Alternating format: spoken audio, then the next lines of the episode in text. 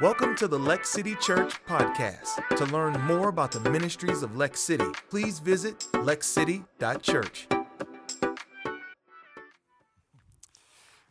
You know, we, uh, we value families here. We love our next gen ministries, and it has become even more important to me in this last week. Our oldest son, TJ, who you saw, and his wife, Tia, had their very first baby, which means our very first grandchild. Tegan is here, and uh, we're so blessed. But listen, let me just say this in, in seriousness on that. I, I'm so grateful that she's going to grow up in this church.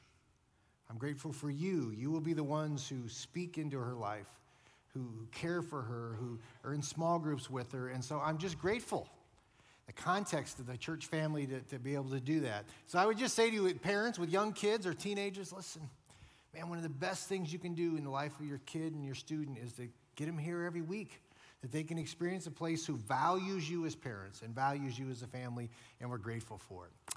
Well, happy Easter, or if I was a little bit more historically correct, I would give you the ancient Paschal greeting that has been passed on from centuries from followers of Jesus. Today will be shared by thousands literally around the world, and they simply will say, He is risen.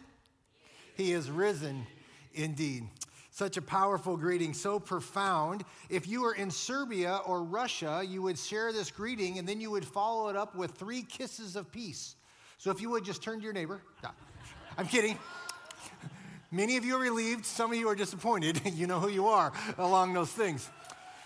But what a profound, right, little greeting towards one another. It reminds us this that the resurrection of Jesus is foundational to the Christian faith that everything rises and falls on the resurrection of Jesus. And so this greeting was profound because it was a reassurance to one another that the thing that we believe in, that everything else is built upon, is true. So we say once again, He is risen. He is risen, indeed. Today, I want to take a few moments in our time, and I want to share with you why, why I believe in the resurrection of Jesus. And I believe not simply because the Bible says so, but I believe because real men and women in human history saw the resurrected Savior and they believed. And today we're going to take a little bit of a look at that. So, this Easter morning, I want to just ask you a, question, a profound question. And the answer to this question has the power to change the trajectory of your life and the life to come.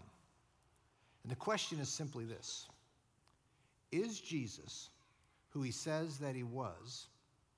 And did he do what he said that he would do? Today we're going to look what the apostle Paul has to say on this very question. So if you've got your Bibles, if you would go to 1 Corinthians chapter 15. If you're new with us this morning, if you get your phones and go to lexcity.info, all the sermon notes are there. You can follow along. If you're new to our church, ways that you can get connected, events that are happening, you'll find them all there at lexcity.info. Now, the Apostle Paul pondered this very question I gave you in 65 AD. And his answer to the question, I think, was a very honest question that I think we all could appreciate. Paul answers by simply saying this If Jesus did not rise from the dead, then my teaching is meaningless. My faith is useless.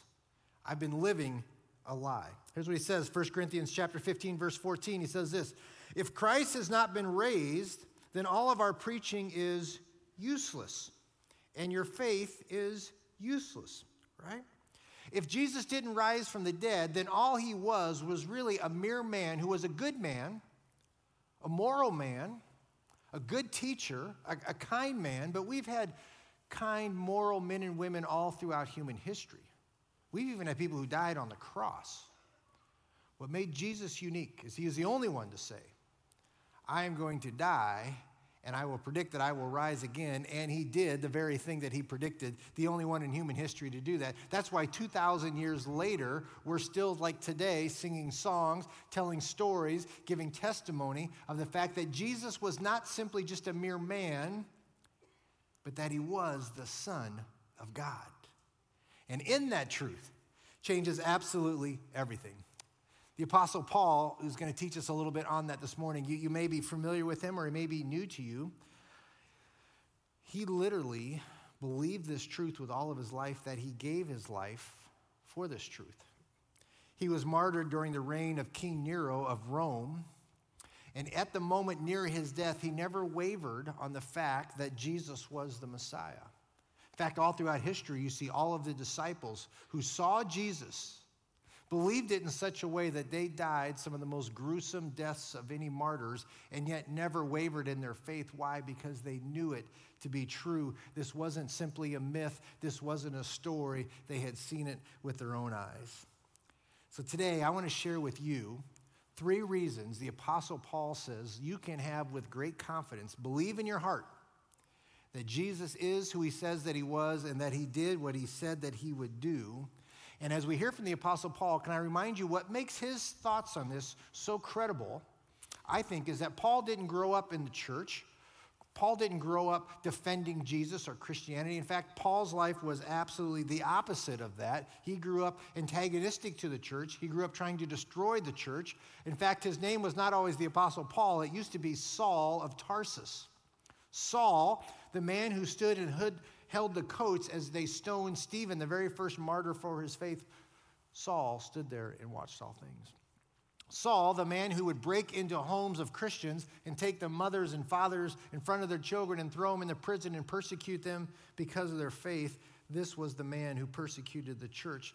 Saul, at this time, you couldn't ask for a person who was farther from God, a person who was least of all the godly around. This was his story. And I share that with you this morning as a little bit of context because, for honest, some of you may feel a little bit like that, a little like Saul, right? Your past, your struggles, your failures, your secrets that nobody else knows makes you feel probably today a little bit unlovable. Could God ever accept me? It was probably even hard to be at church today, so thank you for risking enough to come and be here this morning. But this is Saul's testimony. He wants to remind us what we're going to see today is that God's forgiveness and God's love for you is bigger than all of our past baggage. The Apostle Paul knew this because as Saul, he probably had more baggage than any of us that are carrying even today. And he reminds us this that you are never limited, that you are never defined by your past or by your sin, because the power of the resurrection and who Jesus is, that his love is greater than your past. Friends, you have never fallen so far that God can't meet you. That's the Apostle Paul's testimony. Nobody's been deeper, nobody's been darker, nobody's been farther, and yet today, Think about this. Today we know this man named Saul as the Apostle Paul, who wrote 13 books in the New Testament. This is the man who today, out of all the readings, I'm reading from you the words of Saul about who Jesus is. Why? Because God transformed him. He not only changed his name, he changed his life and he changed his legacy. And today, the great news for you this Easter morning is God can do that for you. God can change your life. God can change your legacy and God can change your impact. Such a powerful thing. That we today don't have to be defined, we don't have to be trapped in our past, in our baggage, and that none of us have fallen where the love of God can't reach us. That, that's the story of Easter. That, that's the power of Easter, and that's again what the Apostle Paul has to share to us. Here's how he says it a little bit later, 2 Corinthians chapter 5. He says this This means that anyone who belongs to Christ has become a what? A new person. The old life is gone, a new life has begun. and Paul's life was forever changed, and he's going to say the changing, I'm going to share it with you, he says, all centered around the truth of the resurrection of Jesus. So he gives us three reasons. First, he says this First, I have seen the difference that Jesus has made in people's lives, and so I believe. Look what he says back at chapter 15, verse 1. Let me now remind you, dear brothers and sisters, of the good news that I preached to you before. You welcomed it then, and you still stand firm. I preached the gospel, you responded to it, and even now you're standing firm. He goes on to say, Is it this good news that saves you? If you continue to believe the message that I have told you. Paul says, I believe because, listen, I preached, you responded, and your life has been changed, and I can see the difference. I, I knew you before you knew Jesus. and now I know you after you've known Jesus, and I see the difference, the impact of that in your life. That's the story of us here at Lex City. You're surrounded by people who have a story to share. This is what my life was before Jesus. Since I met Jesus, this is how my life has been forever changed. If you don't feel like you've got it all put together, can I just say you are in great company because we all have a story to share. And this is what Paul says I've seen the difference of the story. And so for 2,000 years, we have been sharing stories and testimonies of this is how somebody's life was before Jesus. They met Jesus, and this is how their life has changed. And so, 2,000 years later, I want to share with you just one more of those stories.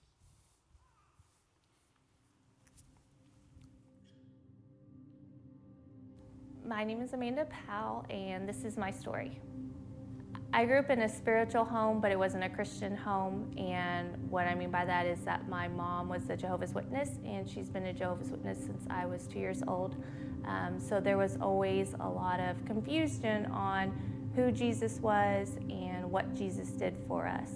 It was actually around this time of year, Easter, um, in middle school when I found out that Jesus died on the cross for us. There were kids at school talking about it, and it really piqued my interest and made me interested on who really Jesus was and what he did for us. A couple years later, one of my friends invited me to go to youth group with her, and so I said yes.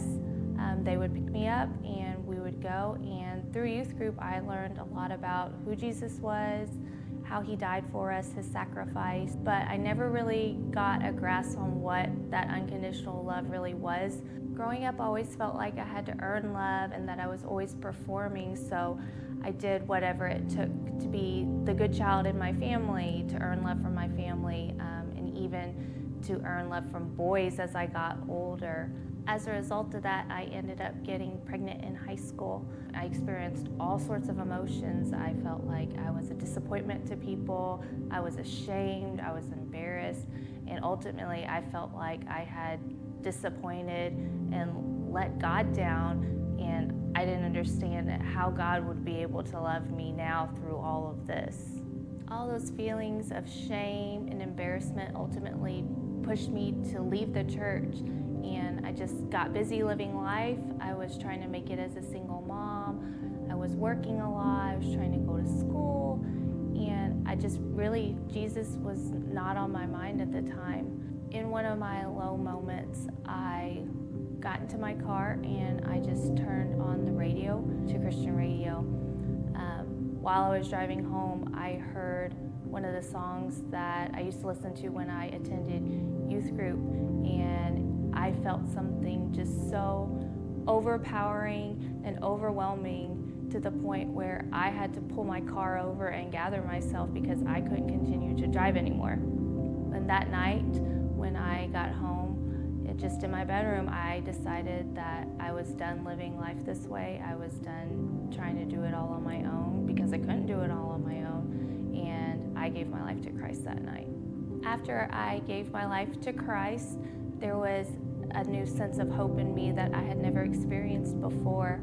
I knew that life wasn't just going to magically become easy overnight, and there were still many hard things that I had to face. But I knew in me that I had a hope in Jesus. So no matter what I was going through, no matter how hard stuff really was in my life, that I could count on His unconditional love and that He would be with me every minute of every day through every single one of those things. Six months later, I met the man that is now my husband, and we have five kids together, and I love the life that we are building together. We came to Lex City three and a half years ago. We were looking for a church that was somewhere safe that we could trust to become our church home for our family and our growing children.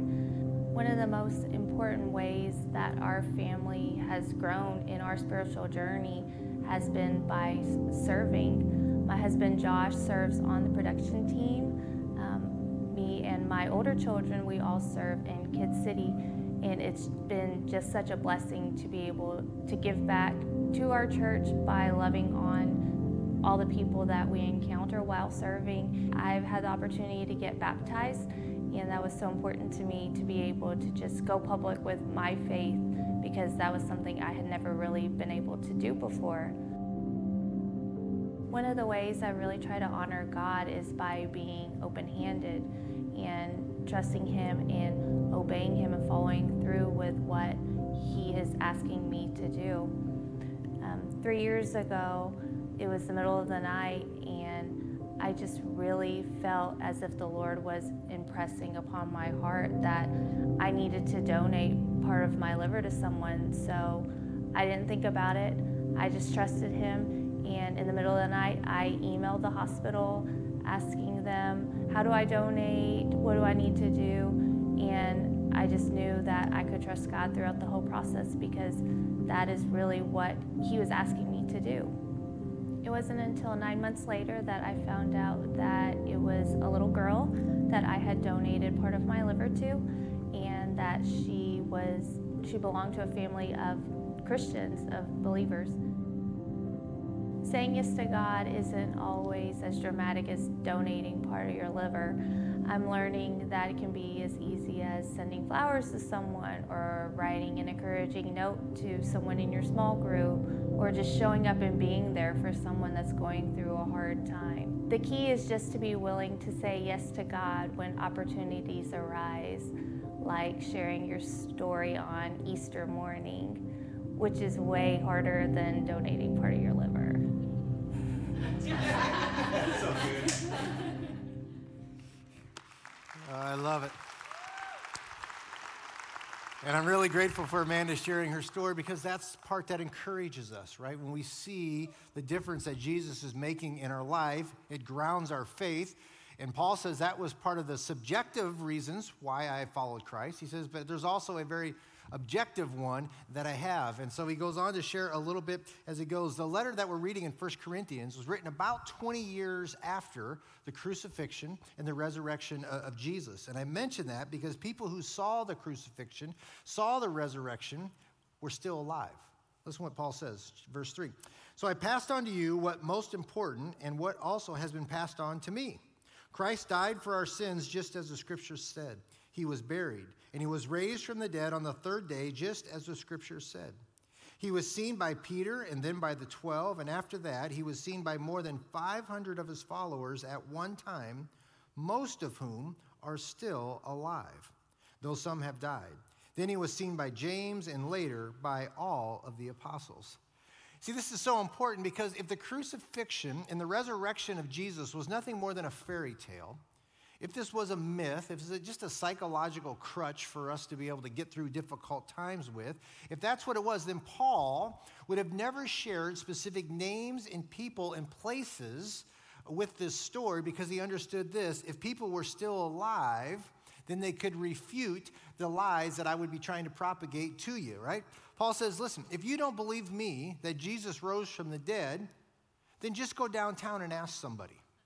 There's over 500 at one time that saw him. You know the apostles, you know Peter. Just go ask. Don't take my word for it. Think of the power of this. Go ask somebody else. They've seen what I have seen. They believe what I believe. Now, here's the point it's hard to propagate a lie when people are still alive to refute that lie. If I said to you, man, March Madness, amazing this year, the Cats, Final Four against UConn, what a great year. You all look at me like, Pastor, this is in 2015. It's been a long time since we've been. Look, we all suffered this thing together, right? It's hard for me to tell you a lie when people are alive who can refute the lie that I'm sharing with you. And Paul says, This is why I believe in such a powerful way. I believe in Jesus because real men and women in human history who you can go down and ask today will say the same things that they saw the risen Savior. Finally, Paul says, if you don't believe other people's testimony, if you don't believe the reality of all who are there that you know that you can talk to, he says, I believe because of my own story. I believe because of the difference that Jesus has made in my life.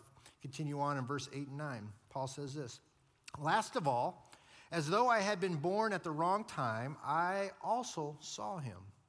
For I am the least of all the apostles. In fact, I'm not even worthy to be called an apostle after the way that I have persecuted God's church. Paul says, Let me just tell you what I know in my own life. Let me tell you about the love of God. Of all the people in life who are not worthy, I'm not worthy. I have fought against the church. I have killed people in the name of the church. I have persecuted the church, and yet somehow in all of my sin and all of my baggage, God still loved me. God still saved me. And he says, This is my testimony. A person who was opposed to the things of God now lives by the things of God. When Jesus rose from the dead, he showed that he not only had power over death, but he had power over our sins. Paul says, when Jesus rose from the dead, he had power over my sin and my past and my baggage.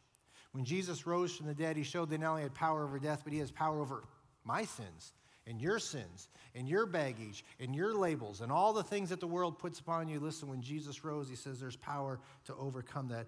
And so I love the way Robert Flatt says, he says this the resurrection gives my life meaning and direction and the opportunity to start over no matter what the circumstances. That's so great. That's what I love today in our time, just being able to share with you the truth of the resurrection story and the power of it, because this is the truth that can change and transform your life. Easter confirms that Jesus is who he says that he was, and that he did what he said that he would do. It answers for us three vital questions. Three questions I believe the Apostle Paul was asking, which changed to his conversion. First question is this If God really knew me, would he love me? You see, we all have this ability to put on a good face and a good front. Today, you all look marvelous. You cleaned up. You came here to church. On the outside, everything looks great. Yes, it does. but here's the deal unless you are fully known, you cannot feel truly loved and fully loved. See, the hard part is this if we're not careful, we try to project these things, this image, and the fear is if people really saw inside and saw who I really were, was, they wouldn't love me. I can come to church, oh, Pastor, if you really knew about my last, you know, whatever it would be, you would want me in the church. This idea, right? If people fully knew me, they wouldn't fully love me. It's the beauty of the gospel, and it's the beauty of this principle not only in relationship to people, but relationship with God, that in order to be fully loved, you must be fully known. And so, can I be fully known? That would be Paul's question, right? All the junk in my past. Here's the answer to that question. The answer came in the cross. On that Friday, when Jesus went to the cross and died on the cross, he said, What? I loved you this much. Romans 5 8. God demonstrates his love for us in this. While we were still sinners, that Christ died for us. While he knew all about you, he died for you. All the things, the secrets that you're so ashamed or scared to share with anybody else, God just says, Listen, I know them, and I love you, and I died for you, that I might have a relationship with you. And I love that about God. We can be truly loved by God because we are truly known by God.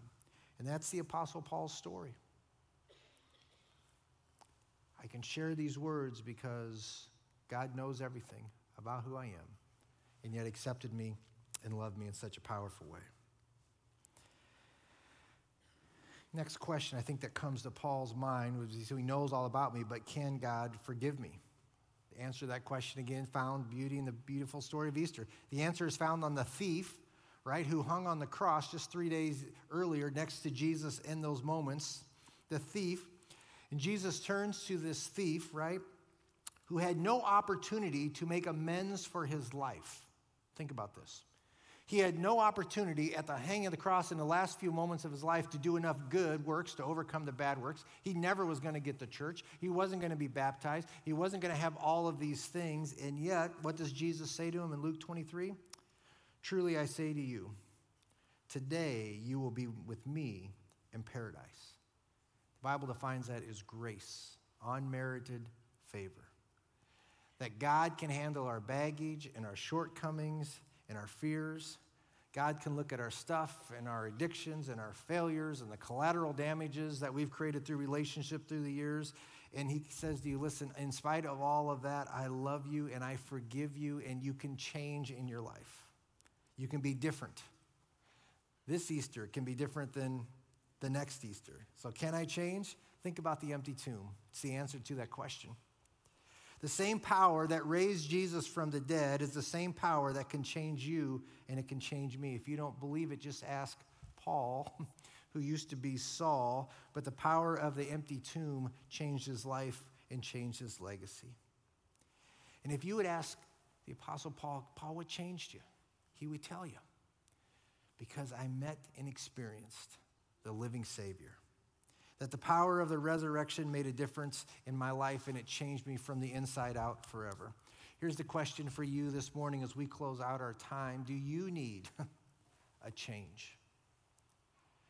Do you need a, a restart? Are you tired of trying to do this thing on your own, through your own power, and trying to be good enough that God could love you and accept you, and you find yourself with good days and bad days, but always falling short? Have you come to a point like the Apostle Paul where you just need to acknowledge before God God, this is where I'm at. This is my shortcomings. This is my sin. I need you to forgive me. I need hope that comes from you. I need the power of, we're talking today, the resurrection to give me new life. You need to come to the point of just acknowledging that Jesus is who he says that he is and that he did what he said that he would do. As we close out our time this morning, just in the, the quietness of this moment and the holiness of this moment, would you just bow your heads this morning and just a few moments with just you and the Lord? And if today you would say, Pastor, that's a little bit where I'm at, I, I feel like Saul. I'm tired. I've been struggling. I've been trying to do this on my own, and God, I, am just empty. I need your hope. I need your forgiveness. I need a fresh start. If you're here today and you're saying, Lord, that's where I'm at, I need to believe and trust and put my faith in you. If that's you today, just a moment, I'd love to just lead you in a prayer. It's not a magical prayer, it's not the words that save you, it's just the attitude of your heart to say, Jesus, I, I need you. Come into my life and to be my Savior. And if that's you today, I'd love to just pray with you. If that's you, would you be willing just to raise your hand and just put it back down just that I can pray with you today. You know, thank you. I see that. Thank you. Amen. In the back, I see that. Thank. Anyone else here today saying, That's me?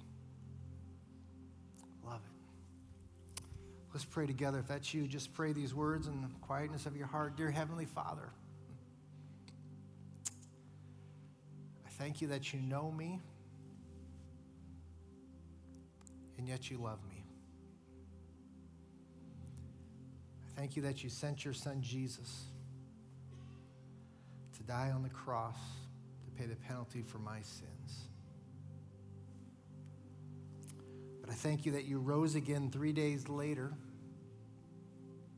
to show that you had power over not only death, but you had power over my sin and my stuff.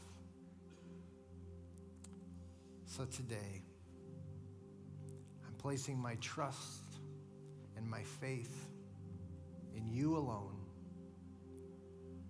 for the forgiveness of my sins and for eternal life. Jesus' name, amen.